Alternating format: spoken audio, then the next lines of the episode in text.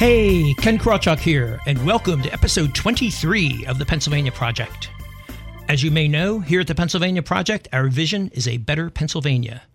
To achieve that vision, our mission is to boldly showcase the political, cultural, and environmental challenges facing contemporary Pennsylvania, and to relentlessly, vigorously, and methodically pursue correct solutions. But more important than solving the problem correctly is to solve the correct problem. No problemo. We have a homespun episode planned for you today. And like all episodes of the Pennsylvania Project, it's divided into three parts you, them, and me. Part one is all about you, your questions, your opinions, your solutions, your whatevers. And rather than a call in format, we're an email in format. So if you have something to say, you can contact us at pennsylvaniaproject.com. And you can always listen in afterwards on iTunes, Stitcher, Google, or whatever your favorite podcast provider may be. Today, for the you part, we have all new questions. One about enforcing the Constitution, good one of my book, and a trio from one of our regular contributors on universal basic income, taxes, and believe it or not, monkeys. Hold my calls, please. Thank you. After that, part two is all about them. Each episode, we host a guest to help showcase the political, cultural, and or environmental challenges facing Pennsylvania. Our guest today is a mix of environmental and political. He's a real estate broker and land use expert, Kevin Gowhan. After that comes part three of the Pennsylvania Project, the me part, where it's my turn, your caster, Ken Krawchuk. I'll be focusing on a particular issue that really sticks in my craw. Today's rant how some parents discipline their kids, or don't, as the case may be. And throughout the show, we'll be featuring a Pennsylvania Toastmaster to narrate our live commercials and whatever comes into our mailbag. Today we have with us another Drexel University Toastmaster, Anna Hess. Welcome to the Pennsylvania Project, Anna. Hi, Ken. I should tell you, my name is Anna Egan Hess.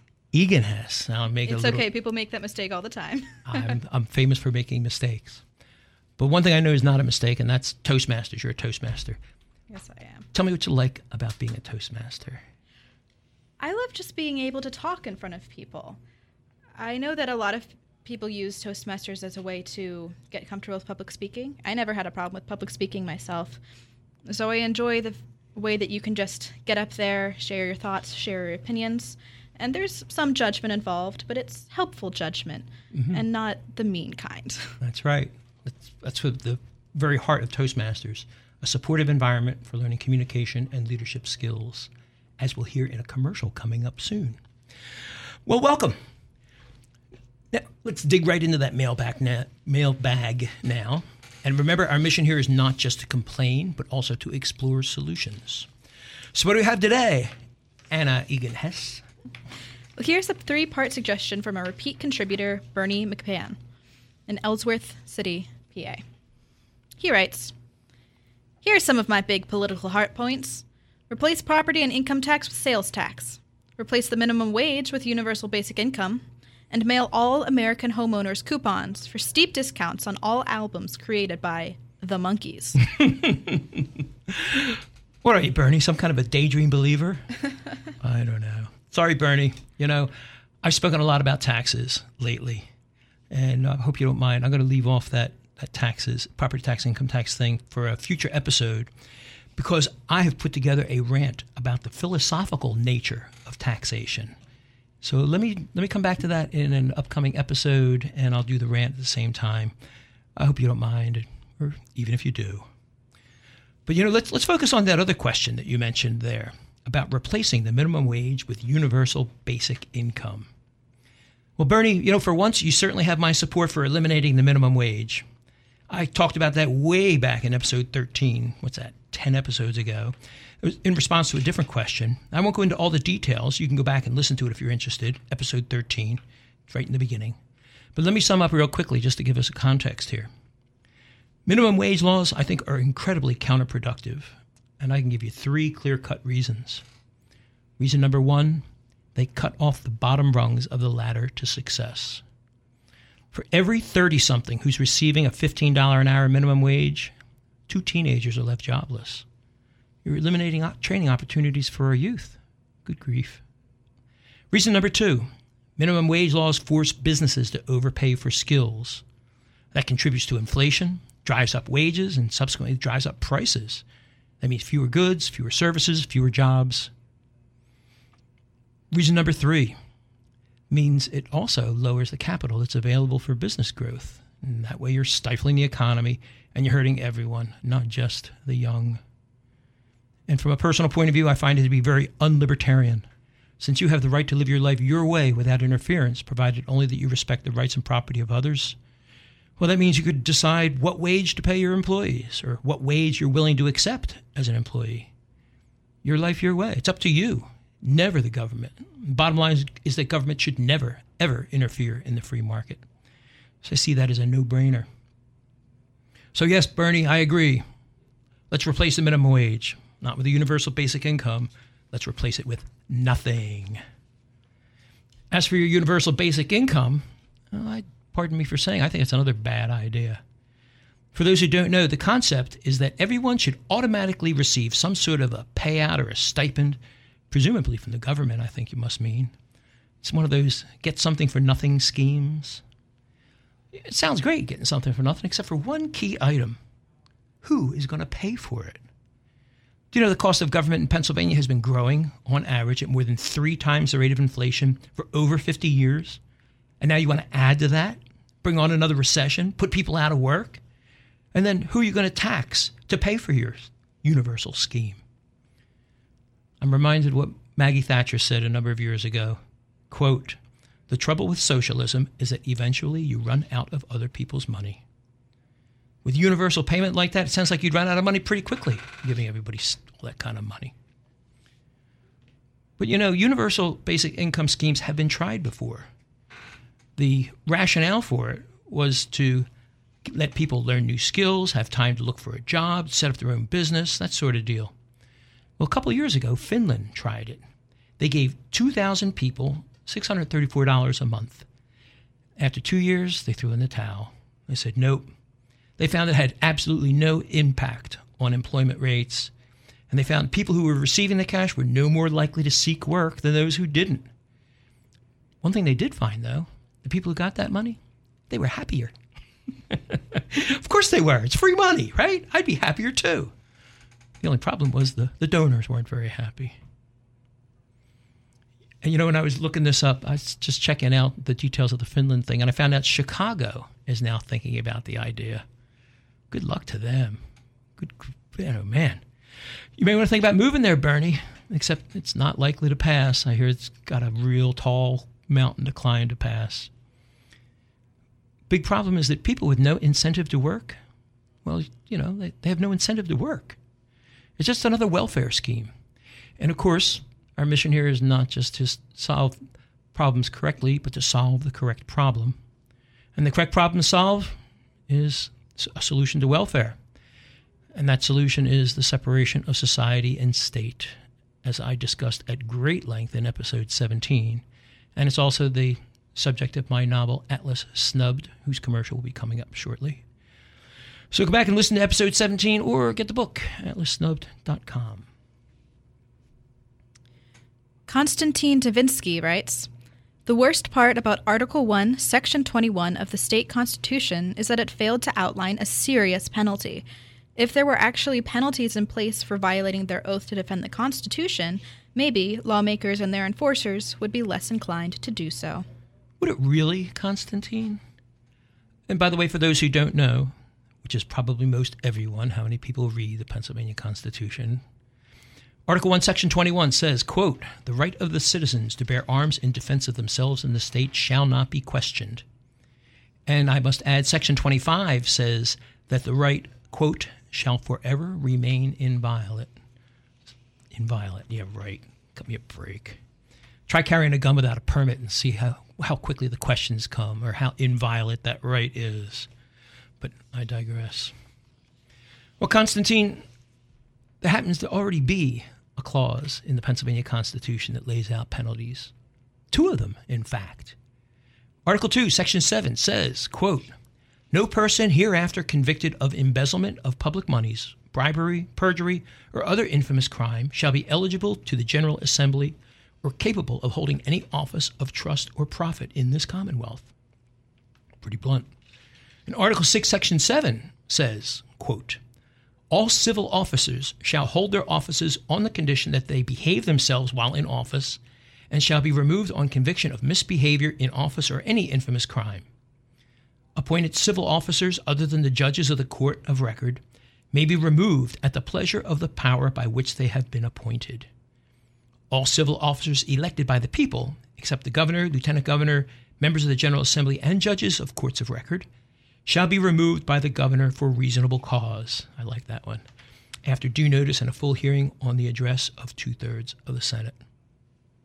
So there you have it, Constantine. It's there, twice. So, what's the problem here that you're trying to solve? Source of the problem, in my mind, well, you could try and solve the problem, but the correct solution to the problem is something that I ranted about and talked about from mails coming in in episodes 11, 12, 13, 16, and 17 so far. And now this is going to be 18. The, the source is that quote unquote justice system. Just last episode, in episode 22, I did a deep dive into the Pennsylvania Constitution. I spoke of how the Pennsylvania Supreme Court violates the Constitution. They drew their own congressional map a year or two ago, even though the Constitution explicitly gives responsibility to the legislature.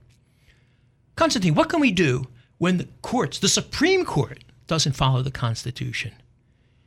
And the courts have supported law after law after law that bluntly, explicitly, and blatantly violate the Constitution. In episode 22, I cited, I think it was 17 or 18 parts of the Pennsylvania Constitution that are being routinely violated today. And if you don't believe me, go listen. Listen to all of them. Tell me, show me where I'm wrong. I would love to find out that I was wrong. 17, 8, yeah, maybe 18 places. Maybe I miscounted. What can I say? So there's your issue. So what do we do? I'll be honest with you, I don't know. When the Constitution already addresses such crimes in two places, when the courts are complicit in perpetrating those crimes, when the schools never teach our kids the Pennsylvania Constitution, leaving generation after generation in ignorance as to what it says, what else would you expect except widespread violation of the basic laws of the land? Let me repeat I don't know. I don't know what we can do. If you do, let me know. Let us all know. Contact us at PennsylvaniaProject.com and I'll get it on the show. Because, Constantine, your question is right on. It's a problem screaming for a solution, a correct solution or a solution of the correct problem. And on that exasperated note, that'll do it for the you portion of the show. We're going to pause for this information, and when we return, we'll be visiting with today's guest, real estate broker and land use expert, Kevin Gowan. Did you hear the latest news? Almost two thirds of all federal spending now goes to pay for the welfare state. More than $2.2 trillion, which just about equals federal income. Do you realize what that means? Virtually all tax revenue is now being consumed by the welfare state. But how do we rein in that runaway spending before it destroys America? The answer? The separation of society and state. That's the premise of the new novel Atlas Snubbed, an unsanctioned parody sequel to Ayn Rand's Atlas Shrugged. Atlas Snubbed presents a workable alternative to the welfare state as we know it. Atlas Snubbed expertly extends Rand's epic story of a looter's world snubbed by the men of the mind, bringing to life a crumbling post apocalyptic world where no one need ask who is John Galt, because now they know. Atlas Snubbed Available at all online bookstores or through atlassnubbed.com. Read it today before it's too late. Hey, Ken Krawchuk here, caster of the Pennsylvania Project. You know, it's easy to find a high paying job. At least for some people it is. Employers are begging for competent leaders who know how to communicate effectively. But do those words describe you? Competent leader communicates effectively? If not, or even if they do, you may want to consider joining Toastmasters. The mission of Toastmasters is to provide a supportive environment for learning communication and leadership skills. But does it really work? Hey, look at me! I joined Toastmasters and now I have my own radio podcast. So turn your life around like I have. Visit Toastmasters.org and contact a club near you. Visitors are always welcome, and be sure to mention my name. The future is anxiously awaiting competent leaders who know how to communicate effectively. You can be that leader. It all starts at Toastmasters.org. Toastmasters.org. I'll get it right. Hey, Ken Krawchuk again, and welcome to the Them portion of episode 23 of the Pennsylvania Project, where we host a guest to help showcase the political, cultural, and or environmental issues facing Pennsylvania. And as I mentioned at the top of the show, our guest today is a mix of the environmental and the political. Real estate broker and land use expert, expert Kevin Gowhan. Kevin became a libertarian in 1996, a couple decades ago. What flipped him around is he found the world's smallest political quiz tacked to a school bulletin board. You should check out that world's smallest political quiz. It's pretty cool. He was president of the Libertarian Club at Carnegie Mellon University. He's author of two sci fi novels. He's one ahead of me. One's called Interest, and the other one's called Principle. Well, you can tell what business he's in. he's worked in real estate since 2006. He's earned his real estate broker license in 2011, opened his own brokerage. He does commercial, residential real estate, and has four agents working for him. He ardently opposes governmental land use controls because he's seen firsthand how ordinances pertaining to zoning, subdivision, historical architecture, stormwater, and so forth are very damaging not only to homeowners and businesses, but also to would be homeowners. Kevin, welcome to the Pennsylvania Project. It is great to be here, Ken. Thank you. And sorry, after that big long introduction, we are out of time. well, see you next week. Yeah, yeah. No, no, it's good. Yeah, it's good to have you here. It's great to be here. I followed you on the campaign trail, and now I'm on your radio show. It's great. There you go. Where to begin? I mean, there's there's so many different things that I want to I want to cover here. I guess we should start with let's start with the libertarian side, sure. because you're also and it should have been in your introduction here, which is why I'm bringing it up.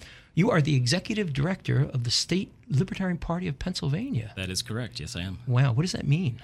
So the executive director is the chair's right hand man, and mm-hmm. my job is basically to recruit members, to advertise the party, uh, to increase our branding, to raise funds uh, also to organize all the things that aren't currently being done. So, speaking as a libertarian, that must be an awful lot. no comment, but there's always something to do. That's true. Politics yeah. will eat up your whole life if you let it. Yeah, I never run out of things to do. Let's put it that way. Agreed.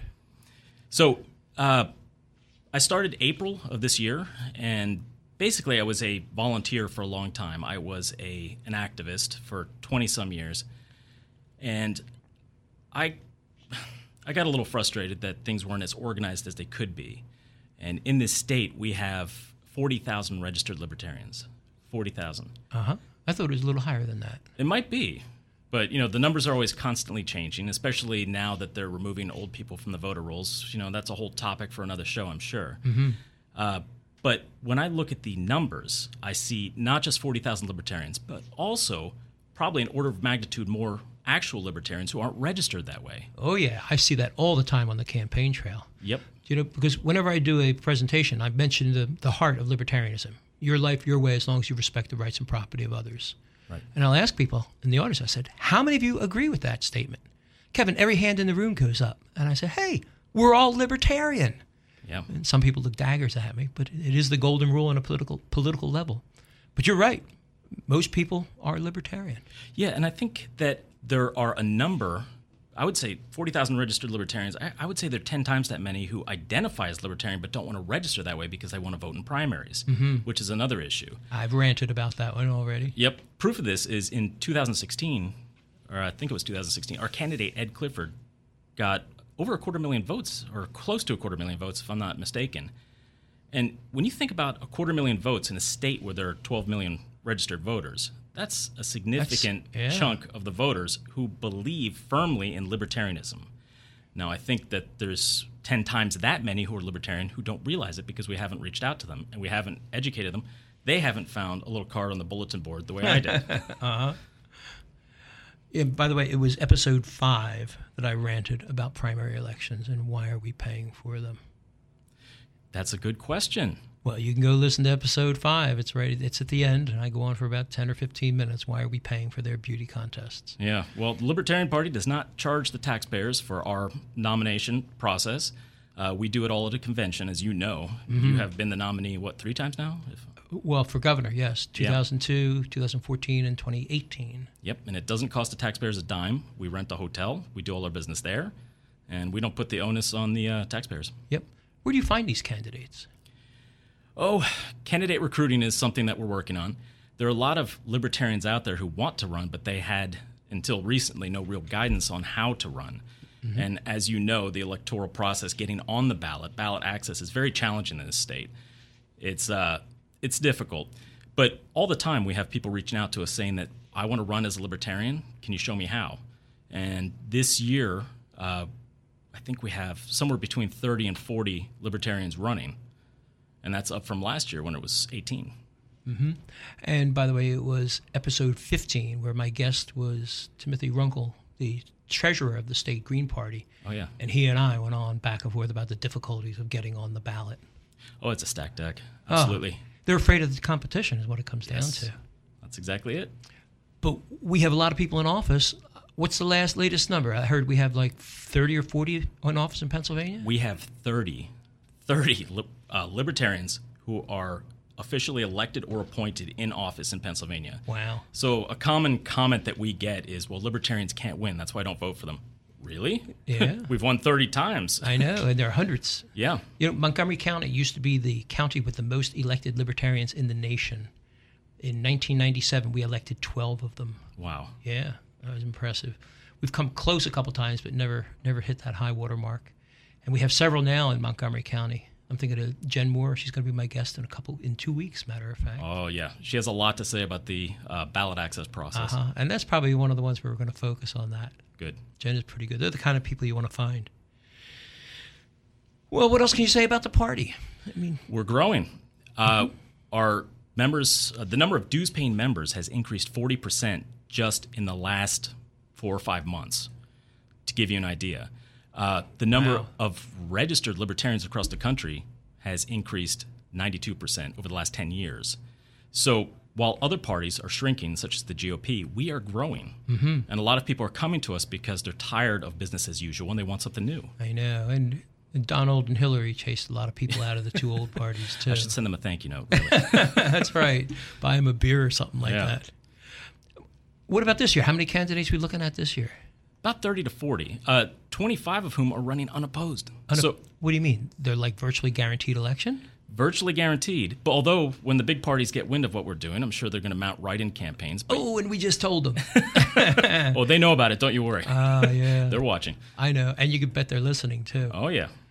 This is a good window into the Libertarian Party. Uh huh. Now, if I want to run for office, what do I do? If you want to run for office, the first step is reaching out to your local county committee, assuming that's a local office that you're running for, and you want to get their nomination. Uh, if it's a district that spans multiple counties or it's a statewide office, you want to get the nomination from the state party, which is done at the convention. And when's the convention usually? Uh, convention is usually February, March of each year, and we, it's it's cold, but we do it inside, so you don't have to worry. oh, darn it. I'm a winter camper, so you can't, can't scare me off. oh, I know.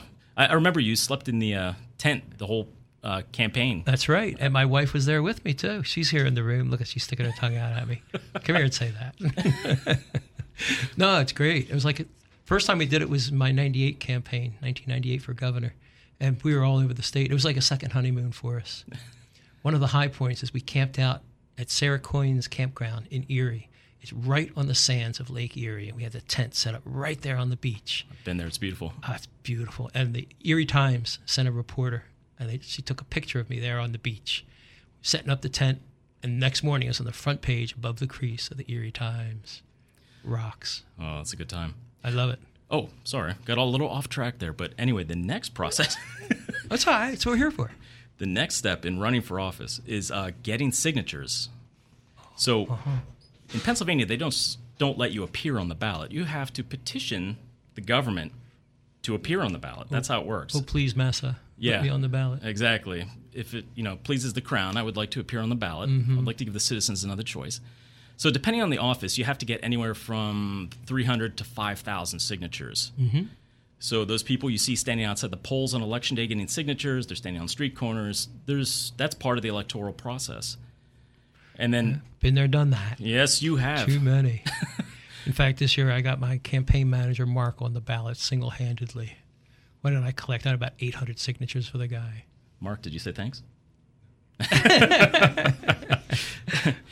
so after after you submit all these um, signatures, then after that, there's about a week long period where get this, the Republicans and Democrats can challenge you. That's not fair. No, especially because we can't challenge them. They've written the rules that way. oh yes, we can. I personally have challenged a Republican for town council, Stanford Gross. Oh wow. Yeah, oh, my wife's laughing. She remembers Stan. He's all right. but I actually took him to court. He and I were the only two people on the ballot. Oh wow. Yeah, so I thought this is going to be it. And that's the last time the Democrats stopped putting people on the ballot. They said, "Oh no, the libertarians are here." yeah, it's it's quite a process. And then, you know, you, you get on the ballot and then next year you've got to do the same thing all over again. Mm-hmm. And sometimes they let you get on the ballot automatically, like for special elections, but you have to retain minor party status for that, and that's a whole ball of wax. I mean, you uh-huh. need a uh-huh. certain percentage of the vote, and, and if you, you don't get it, then you're back to square one. You know, and that's something that really sticks in my craw. The official law calls us a minor political party. Cut me a break. I don't know how. You know, in this age of political correctness, how can they call us minor? I call us challenger parties. well, they don't like challenges, do they? No, they, they don't like want competition. Their, they like their monopoly. That's right. And then after all that, then the voters decide they can vote for you. Yes. Yep. Hmm. One nice thing about the challenge period, up until 2018, they used to be able to fine you for getting for losing the challenge. They would fine you for court, court, court costs, signature analysis, Department of State cost, this cost, that cost. And in fact, there's a green guy, Carl Romanelli, who was fined $80,000 for the temerity of trying to run for statewide office. Ralph Nader was fined $80,000. And in my rant about the, in episode five, about the primary election, I read a letter from the Republicans when they threatened us with $100,000 fines if we didn't immediately withdraw. Yep. Yeah, they used to use that to bully us, no question. Yeah. And now they're using other tactics. I know. We won a court case in 2018. They can't do that anymore. Yeah, now they're well, I won't get into it, but they're they're doing some things that are, you know, a little shady.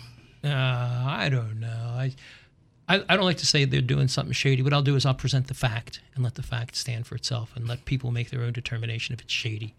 I mean, if they send us an email saying, if you don't immediately withdraw, we're going to take your butts into court. And the last time we did this, we won, and the people got fined $80,000, and now it's up to $100,000. I'll just tell people that. And they could say, yeah, that's pretty shady. That's pretty rude. That's pretty anti democratic. Right. But it's up to them. Well. And we were talking, Anna and I were talking about before the show about subjective words, and shady is a very subjective word. It is. but speaking of Anna, one mm-hmm. thing that I didn't mention in your introduction, you're a Toastmaster. I wouldn't say I'm a master, but I definitely give toast poorly. you're, yeah, you're, you're, a member. You're a member of Toastmasters I, I, International. I, sh- I, show up to meetings and I blunder through it, but yeah, that's pretty cool. Let yeah. me ask you, why are you a Toastmaster? What do you like about it? Because you pestered me until I joined. So. Truth, truth. I pester you, everybody. You and Alan Yachty. Do you, do you I, know Alan? Oh, I know Alan. Yeah, he's big on Toastmasters too, and he kept coming to our local libertarian meetings, and he uh-huh. kept saying, "You got to join. You got to join. join." And every time I saw you, you said the same thing. So I said, "All right, by golly, I'm going to join." Uh huh. And of course, you know, there's a tradition in the Libertarian Party. Every time that I say the word Toastmaster, everybody's got to take a drink. uh, well, yeah, we're drunk by the end of it. Several people are in comas. It's it's a wild uh-huh. time. yeah, none. And what do you like about Toastmasters? You didn't answer. Well, I think like many people, I've had a uh, lifelong fear of public speaking, mm-hmm. and I think that personally, the best way to deal with any fear is to subject yourself to it over and over again until you get comfortable with it. And I find it works wonders for that. I agree. I agree completely. Sorry, I was looking down at the moment because I see that the time has come. We are here with our guest, guest Kevin Gowan. Gaughen, yep. Gaughen. Uh-huh. Gaughen. I'll get it right by the time the show is over, or maybe right after the show is over. He is a land use expert. And when we come back after this information, we are going to talk about some of these land use issues. Thinking about getting your first tattoo? Maybe you're ready to add to that sleeve you started or cover up that one regretful choice. Put Sam C. and his team of artists at Iron Will Tattoo Club in Glenside, PA at the top of your list. The team at Iron Will has plenty of designs to choose from, and they can create an original design or work with a design that you provide. Call 267 893 7625 today to schedule your free consultation. That's 267 8 We Rock, or visit them on Instagram at Iron Will Tattoo Club. Are you a small business owner always looking for referrals? Do you have a streamlined approach to generating new referrals? Contact Stephen Worley to learn the fast, easy way to generate new referrals. Stephen has an all inclusive system that will help you generate an extra 5 to 10 cu- customers per week without spending $1 on ads. You won't have to create a website, have a picture taken, or write a single ad. Stephen will take the headache out of the process. Contact him at stephenworley.com. That's Stephen with a V, W E R L E Y dot com. Hey, Ken Krawchuk here, caster for the Pennsylvania Project and past Libertarian candidate for Pennsylvania governor. You know, one of the best parts of running for governor is that they actually let me into the schools and speak directly to the students to present the unvarnished political truth. but the best part wasn't in my speaking, it was in my listening. Because in all of those appearances, in virtually every class, I got to ask the same question over and over and over. And over and over and over again, I kept hearing the same answer deafening silence. What was that question I asked? Quote, How many of you have read the Pennsylvania Constitution? Unquote. And why the silence? Because virtually no one, no one, I'm telling you, has read the Pennsylvania Constitution. Have you? Was it taught in your school? Before today, did you even know we had a Constitution? If the thousands of students I spoke to are any indication, the answer is a resounding no. This is completely unacceptable. As you know, we here at the Pennsylvania Project are all about solutions, and we have come up with a solution to the silence. You see, we've authored a petition asking the governor, the Pennsylvania Board of Education, and each of the 500, 501 school districts in Pennsylvania to immediately start teaching the Pennsylvania Constitution to our children. That petition is up on our website right now at pennsylvaniaproject.com. And I'm asking you, please sign it. Please run. Don't walk to our website, pennsylvaniaproject.com. Add your name to the growing list of signers. And every time we accumulate another big batch of signers, we'll send a copy to the governor, the Pennsylvania Board of Education, and each and every one of the 500 school districts in Pennsylvania. Do it now while it's on top of your mind. Go to pennsylvaniaproject.com. Be part of the historic shift. Sign the petition. End the silence. The alternative is another generation that never heard of, let alone read, the Pennsylvania Constitution. And that is completely unacceptable. Do you have the financial freedom that you imagined you would have? At AJ Freedom Financial, we are dedicated to serving you while helping you achieve your financial goals. We offer planning and investment advice on everything from college and retirement planning to a rollover 401k. Please call 866 383 6899 to learn more. The top priority at AJ Freedom Financial has always been and always will be our clients. 866 383 6899. Call AJ Financial Freedom today and talk to a qualified professional. 866 383 6899. That's 866 383 6899. AJ Freedom. Helping, fin- helping Pennsylvanians achieve financial freedom from the man. Securities and investments advisory services are offered through Gradient Securities LLC member FINRA-SIPC. Insurance pr- products and services are offered through AJ Freedom Financial. AJ Freedom Financial is not affiliated with Gradient Securities LLC.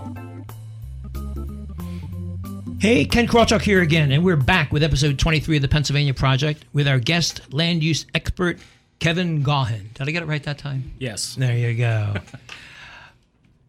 we we talked about a lot of things, a lot of party things, and Toastmaster things at the beginning, but I'm going to come to this land use thing. Mm-hmm. Now, in your introduction, it says that you've seen firsthand how these ordinances are harming businesses, Yep. individuals. With, like what? I mean, Well, I'll give you an example. I do a lot of uh, commercial real estate. And when I'm working with a client who's deciding where to put their business, probably the biggest factor is regulatory concerns. I bet. So they tend to shop around and find municipalities where things aren't as strictly enforced, or perhaps they don't have as many regulations as other places. And you can identify these places by how many businesses are in a certain locality. So, my experience with this goes back to 2006. I am a real estate broker. That's when I started in the real estate business. And about two years after that, I submitted a land development plan to a local municipality. And they acted like they were all in favor of it until I tore down this unsightly house that was on the lot. And then after that, I started getting a lot of resistance angry people showing up at meetings and What, what were you trying to build? townhouses. Okay. Right. So at this point, the lot is vacant. I wanted to build townhouses on it. I start getting all this resistance. Um, so in Pennsylvania, there's a law called the Municipalities Planning Code, and they have 90 days to approve or reject any land development plan. Now, what these people did was they sat on my plan, they didn't vote on it. And then on the 91st day, they called my engineer and got him to sign a time extension without my permission. Isn't that already too late? Too late. That's right. So uh, at that point, the plan becomes deemed approved. Now, fine. I go to them and I say, all right, look, it's deemed approved. You guys missed the deadline. Can I have my permits? And they said, no, No. no. So I had to take them to court. And of course, you know, court being what it is, at the local level, it's all political. And I lost at the common pleas court level. And what happened then, I appealed it to the Commonwealth Court, and the Commonwealth Court reversed. So they struck down the lower court. Nice. Yes. So I did win. And then, of course, the municipality took it up to the Supreme Court. The Supreme Court wouldn't hear it. I forget the legal term for that. But uh, that means the Commonwealth Court's ruling stood. Yep. So this whole process took 10 years of my life, Ken. 10 years to put up a townhouse? 10 years. And now we're facing this situation where today, in today's market, there isn't enough housing. Oh, no. Yeah. And they caused it. Not Or only they were part of it, I should say. they're part of it. It's happening everywhere. And would be developers are all over the place. It only takes six months to build a house. So, why is it that from the time someone submits their permit applications and their plans, it could take years to actually start breaking ground? And the reason for this is there's just too much regulation at this point. Mm-hmm. Do you know, in episode 21, I went on about zoning. Oh, God. About how bad it is. And fact that Houston, fourth largest city in America, has no zoning at all. Right. Well, the, the entire purpose of zoning, and people don't realize this, it's to protect the people who already own something, mm-hmm. to protect their investment. All right. Zoning is a method of pulling up the ladder so that no one else can build anything near you. and you see this when you go to the public meetings. You see these NIMBYs, and they, you know, they say we don't want anything new in our neighborhood because they already own a piece of the pie. Uh-huh. So when a developer comes in and says, "I want to build affordable housing," well, you can bet there's going to be resistance. Well, uh, let's take that giant step back. This is the Pennsylvania Project. We are solution oriented. Certainly, that's a problem there. What what kind of a solution do you see? I see, well, when you look at after you submit a, a plan, there's all these different ordinances that you have to comply with. A lot of them contradict one another. Surprise. yeah, and there's not just one authority that you have to ask permission from, it's several. Uh-huh. Okay, so there's zoning, there's subdivision, there's stormwater, there's historical ordinances. You know, if you're along a highway, you have to get a highway occupancy permit from the state. You might need environmental permits. You might need all this different stuff, and it's from all different levels of government. Yeah, but wait a minute. A lot of these things are in place to protect people, like the stormwater thing. You don't want to get rid of all the permeable open space because that way it contributes to floods. Certainly, you don't want to be a, a nasty neighbor and you know put up bright lights shining on somebody's backyard or something like that. Don't you see these all these different agencies as being useful? Well, the road to you know where is paved with good intentions. yeah, I haven't said that in what two episodes. So the problem is that the people who put these regulations in place don't actually work in the industry and they don't understand what it is we're dealing with. Mm-hmm. So when they say, "All right, well, we're limiting your impervious area," what they don't realize is you're essentially saying that someone can't build a parking lot for their business. yeah, that's true. Right. But but the, fact stands, there's a certain amount of im- certain amount of pervious space you've got to have. Is that a word, pervious? Yes. Yeah. It is Okay. a word. A lot of problem that we have, and you hear environmentalists complaining about sprawl. Uh huh. What they don't tell you, or what they might not understand, is that sprawl is entirely caused by government regulation. I, as a real estate developer, want to increase density as much as possible, right? If I've got a piece of land, I want to build as much there as I possibly can because the cost per unit is lower, Of course. right? Economies of scale. Zoning forces you to have a certain amount of open space, side yard setbacks, front yard setbacks. Yep. You know, a certain amount of impervious area. They limit the density. They limit the floor area ratios. So that when you drive out to suburban areas and you see houses far apart and you see big box shopping stores instead of walkable communities, the reason for this is government regulation. Mm-hmm. Developers don't want to build that because it's not cost effective. I understand. Yep. So they're cutting back on the convenience for the local people and everything like that. Do you know how Houston gets around this? How's that? I don't know. I was, I was asking. Oh, I thought you had some uh, No. witticism. No. Zoning- One- uh, well, one you- thing one thing they do use is deed restrictions Yes. to, to say that you can never put a McDonald's up here or something like that. And that was the original zoning. And if you go to the Philadelphia suburbs, you know, out along the main line, there are all kinds of deed restrictions because that's how they controlled land use before the advent of zoning. Uh huh. And they're still in effect out there. It's interesting. I thought deed restrictions had a shelf life, 99 years or something like that. Not that I'm aware of. Some of them can go quite a long time. Uh-huh. And to undo them is, uh, well, it takes an act of Yeah, I not know. Congress, but through the courts. I know it's Yeah. it's not not easy to do that because I'm a big fan of deed restrictions. I saw that happen in Abington Township. There was a religious community there. They wanted to put up another another building, and the neighbors said, "No, no, no, you can't do it. It's already overbuilt." And they said, "Well, tell you what, we'll put in a deed restriction that says no more buildings after this one." And the neighborhood said, "All right, sounds good." Well, about five years later, guess what happened? Yep. They wanted to build another building. Of course. And it went back and forth and back and forth. And last I heard, it's not happening. Yeah. Deed restrictions are a great way of doing it. Well, deed restrictions is voluntary, right? I enter into this contract with you. I'm going to buy your land, but I have to do it on your terms. Mm-hmm. Zoning is an entirely different matter. Someone who's never been in that chain of title gets to decide what I do with my property or you do with See, your property. That's plain wrong. I agree. I agree. That's tyranny of the majority. That's right. Yeah. That's right. You have the right to live your life your way, provided you respect the rights and property of others. Right. And where's the respect? Right. And some people say that, you know, if we didn't have zoning, well, then there'd be all kinds of environmental issues and there'd be this and there'd be that. Well, no, because, you know, trespassing laws still apply, right? Someone, Yes. someone can't dump on your property. They can't, you know, like shine bright lights or lasers in your window. I mean, there, Yes. there are ways to deal with this without restricting the use or the intensity or the density of properties. Yes. As a matter of fact, we addressed that very issue in episode 21. It was the same question that came up. And we had, yep, I'm trying to look at my, my thing here. But, yep. Yeah. So I think a lot of the issues facing our communities these days traffic, lack of housing uh, a lot of it comes down to the fact that we're relying on government to plan things instead of private developers. Mm-hmm. A developer doesn't want to build a community that has no sewer. They'll put the sewer in. You know, they, they don't want a community where there's no parking. They're going to put parking in. They're Yep. going to do what the market demands. And the trouble is, the zoning is always behind the market. Well, yeah, it's a political football. It's like education. Right. You need to uh, pass a law, and political football is exactly the term that I use. That's what happens. You invite the government into your house, you're going to get them. Yeah. Yeah. So, what I would definitely recommend, if not repealing all zoning, is simplifying it, right? I think there should only be three zones. Hear me out. You should have a zone for dangerous things like oil refineries, gas refineries, something like this. If you have to have zoning, I like zoning. Uh huh. Fireworks stores, stuff that's dangerous. After that, stuff that's obnoxious, right? Loud things. McDonald's. Yeah, stuff with smells, stuff with traffic. After that is everything else multifamily housing, office, residential. If you simplified it like this, the market could decide what goes where because what zoning is it, at its core is centralized planning. That's right. Yes. Right, right out of communist Russia. Yeah, and it didn't work in Russia, did it? No. Doesn't work in Venezuela. Why would it work at your local zoning board? Mm-hmm.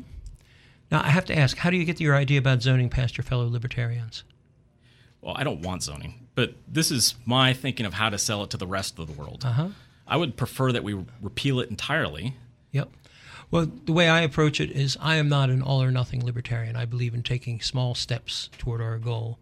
And what you like, for example, I I would be in favor of getting rid of taxes, but I realize that would never happen. Right. So what I want to do is cut taxes back as far as humanly possible. Exactly. And I have a phrase about that that my producer doesn't like me to use involving Jesuits, but we'll leave that behind. I went to a Jesuit college, so Well, we're already talking politics. Let's not br- bring religion into it too. Yeah, why not? All all the forbidden topics.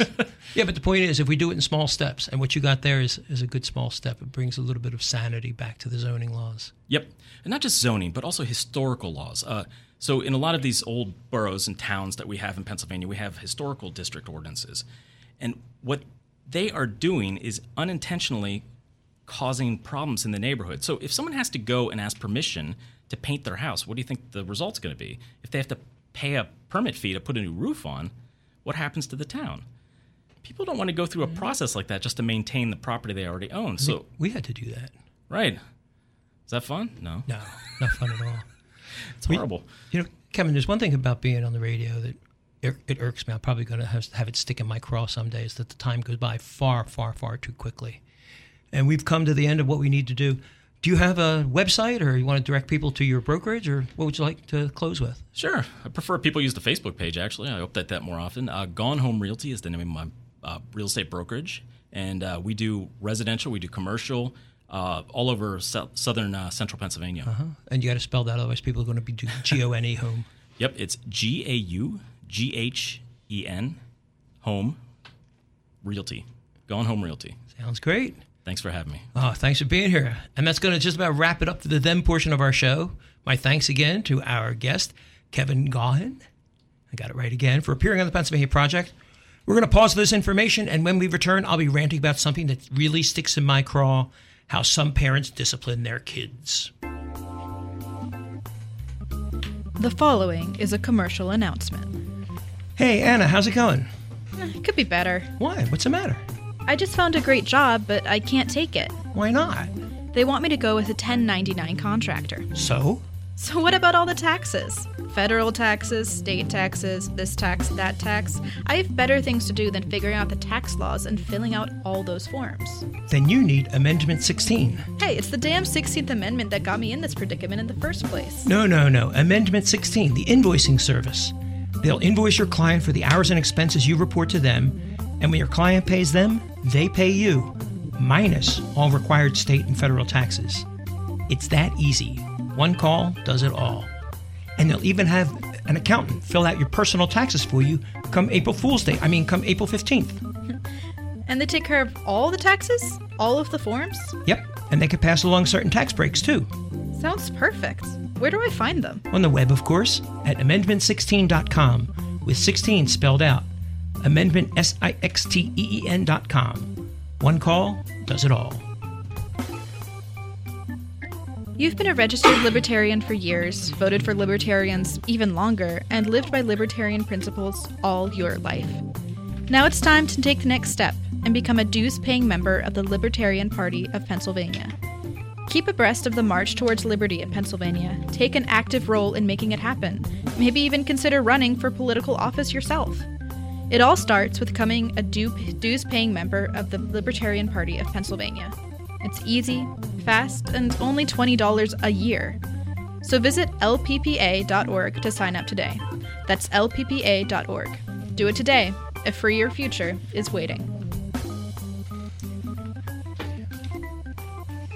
Hey, Ken Krawchuk here again, and welcome to the me portion of episode 23 of the Pennsylvania Project, where I get to rant a bit about something that really sticks in my craw.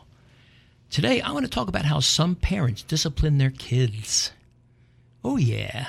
You must have seen innumerable examples of wild kids.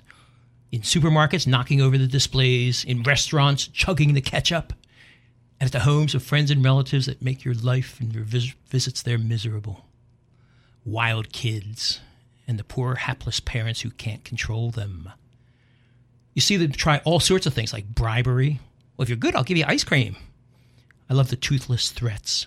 Don't make me stop this car. Or that late, latest trendy catch all, the timeout.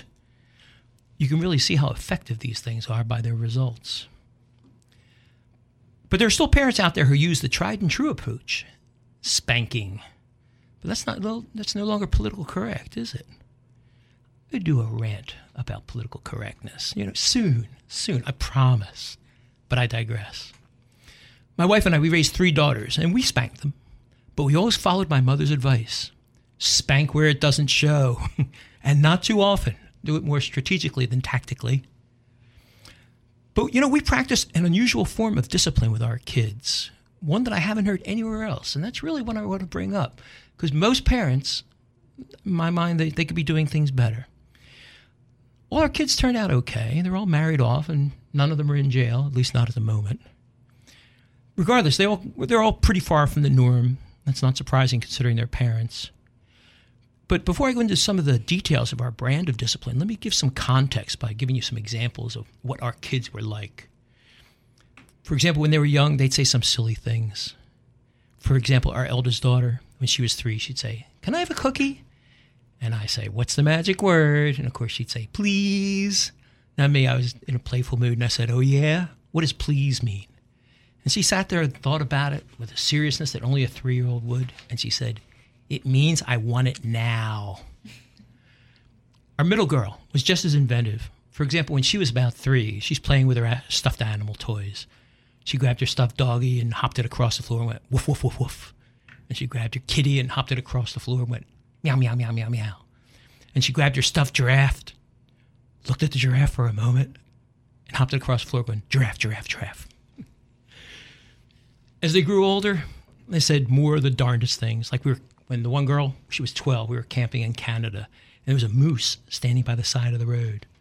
And a bunch of people had parked and were all around the moose, walking right up to the moose, taking pictures. And she whispers to me, she says, Dad, why isn't the moose running away? And I said, Do you see how big that moose is and how big those antlers are? Who do you think should be running away? She backed off, said, Dad, I'll wait in the car. well, that was a reasonable reaction. Sometimes they try and get a reasonable reaction out of me. For example, when our eldest daughter is about 14, she comes home with a young man in her arms. She says, Dad, we're engaged. And I just said, In what? Getting back to the point of my rant, not only do kids say the darndest things, they also do the darndest things. So we had all kinds of house rules. We kept a list on the computer, and every time they did something wrong, it got added to the list. Of course, that list is huge. There are like a million of them. But looking at some of them are obvious, like no TV till homework is done, keep your feet off the furniture, no talking with your mouth full. Some of them are, are pretty interesting, like number 51, use a ladder when getting down from the top bunk. You can imagine what triggered that. Number 60, stay off the roof. You don't want to know what triggered that one. And number 77, one of my favorite, stolen from a classic book, The Child's Garden of Grass. Games involving guns, knives, fire, and high places are out for obvious reasons. Now, with so many rules to break, there has to be some method of discipline, and we had a very unique one. We called it the grace. A kid would receive a grace whenever we catch them doing something right or anything remarkable or out of the ordinary. Then, if they ever broke one of the rules and got punished, they could use one grace to get out of any one punishment. For example, when the kid was grounded and wanted to go out, she'd use a grace. And you can only use a grace once. And they keep track of them by writing on the back of my old business card, sometimes with a little picture. They get graces for memorable things like catching your first fish, getting five 100s on a row on a math test, or getting dad's beer right away without arguing. Well, that's out of the ordinary. They learn grace for technical feats like fixing the Nintendo or creating a website better than what dad can do or figuring out how to get past the computer password. Something I probably shouldn't be encouraging. You know, they get graces for social feats, things like getting a letter to the editor published in a newspaper. Remember newspapers? Handing out literature at the tax day at the post office, libertarian kids. And one for drinking and driving responsibly. Yes, yes, one of the kids was 21 when she got a grace. Just because she's grown up doesn't mean you stop getting them. Giving graces are good, but you know, that's only half the problem. There's the other side. What do you do when you catch a kid doing something wrong, not just something right? How do we punish them? Something as unique as the grace. It's kind of an anti grace. We called it a curse. No, it doesn't involve swearing at the kids, although sometimes you may be sorely tempted to do that. The way it works is extremely simple. Kids always take turns doing chores around the house, like setting the table, running the vacuum, that sort of thing. But if a kid had a curse, doesn't matter whose turn it is, they go to the front of the line, do the chore, lose the curse. It's a great alternative to spanking or timeouts or anything like that because it's productive. Especially, it's better than spanking once they start getting older. You know, you got a 15 year old, you can't really spank a 15 year old girl. No comment. Curses wouldn't get down like Grace's would. There were just too many of them to keep track of. So we just kept track of the total number. And just whenever they did use up a curse, we just subtract one off the number. And the kids with the most curses would always be the one going to the front of the line. And you know, there's an exchange rate too between graces and curses. One grace would cancel out two curses. And I remember some epic battles between the kids where the two of them are armed with graces and neither one wanted to use the curse. And they'd be canceling as many curses as they could back and forth and back and forth, battling to see who's going to wind up going to the front of the chore line. My wife is over there smiling. She remembers all this stuff. Curses were a wonderful way of getting kids punished and not to mention getting chores done. It's like an undo command for the kids for whenever they break the rules. We have grandkids now, four of them, and my wife tells me grandkids are your reward for not murdering your kids when they were teenagers. But we still follow the old way of graces and curses because it break our hearts to even think about spanking them. No, think think about it. Wouldn't it be nice if you and I were given graces? An undo command for real life give us the ability to take back something we said or did, cancel out the effects, undo something you wish I hadn't said. And you know, there's another side to that coin. How many times do other people say or do things to us, things that we wish they had never said or done? But more importantly, that what they do, more important than what they do, is what we do in response because it's a fact we cannot control those around us. We can only control how we choose to react. But what do we do? Do we give others that second chance, the chance that we'd like them to give to us? A chance to do it over, a chance to start again, a control Z or command Z for you apple heads? Do we give them a grace? Do we just curse them or curse at them, put them to the top of the chore list? I'm a firm believer that the world is what we make it. What mark would you choose to leave upon the world? Curses, graces. The choice, my dear listeners, is always up to you, kids or adults. On that moralistic note, that's going to wrap it up for episode 23 of the Pennsylvania Project. If you have something to say, we would love to hear from you. You can contact us at pennsylvaniaproject.com, and you can hear us there too, as well as on iTunes and other popular podcast providers. Right after you sign our petition, to get the Pennsylvania Constitution taught in schools, that is. Today's episode is courtesy of Amendment 16 Limited, recorded live at the studios of WWDB Radio, broadcasting at 10 a.m. every Saturday and 8:60 a.m. in Philadelphia, and released as a podcast every Tuesday at PennsylvaniaProject.com. Our webmaster is Stephen Worley, marketing guru Connor Dragotis, featured Toastmaster narrator Anna Egan Hess, keyboard wizard Joe the Pag, radio producer Brett Kronberger, executive producer Mark Bazzacco, and me, your caster, Ken Krawchuk. Thanks for joining us, and remember, more important than solving the problem correctly is to solve the correct problem.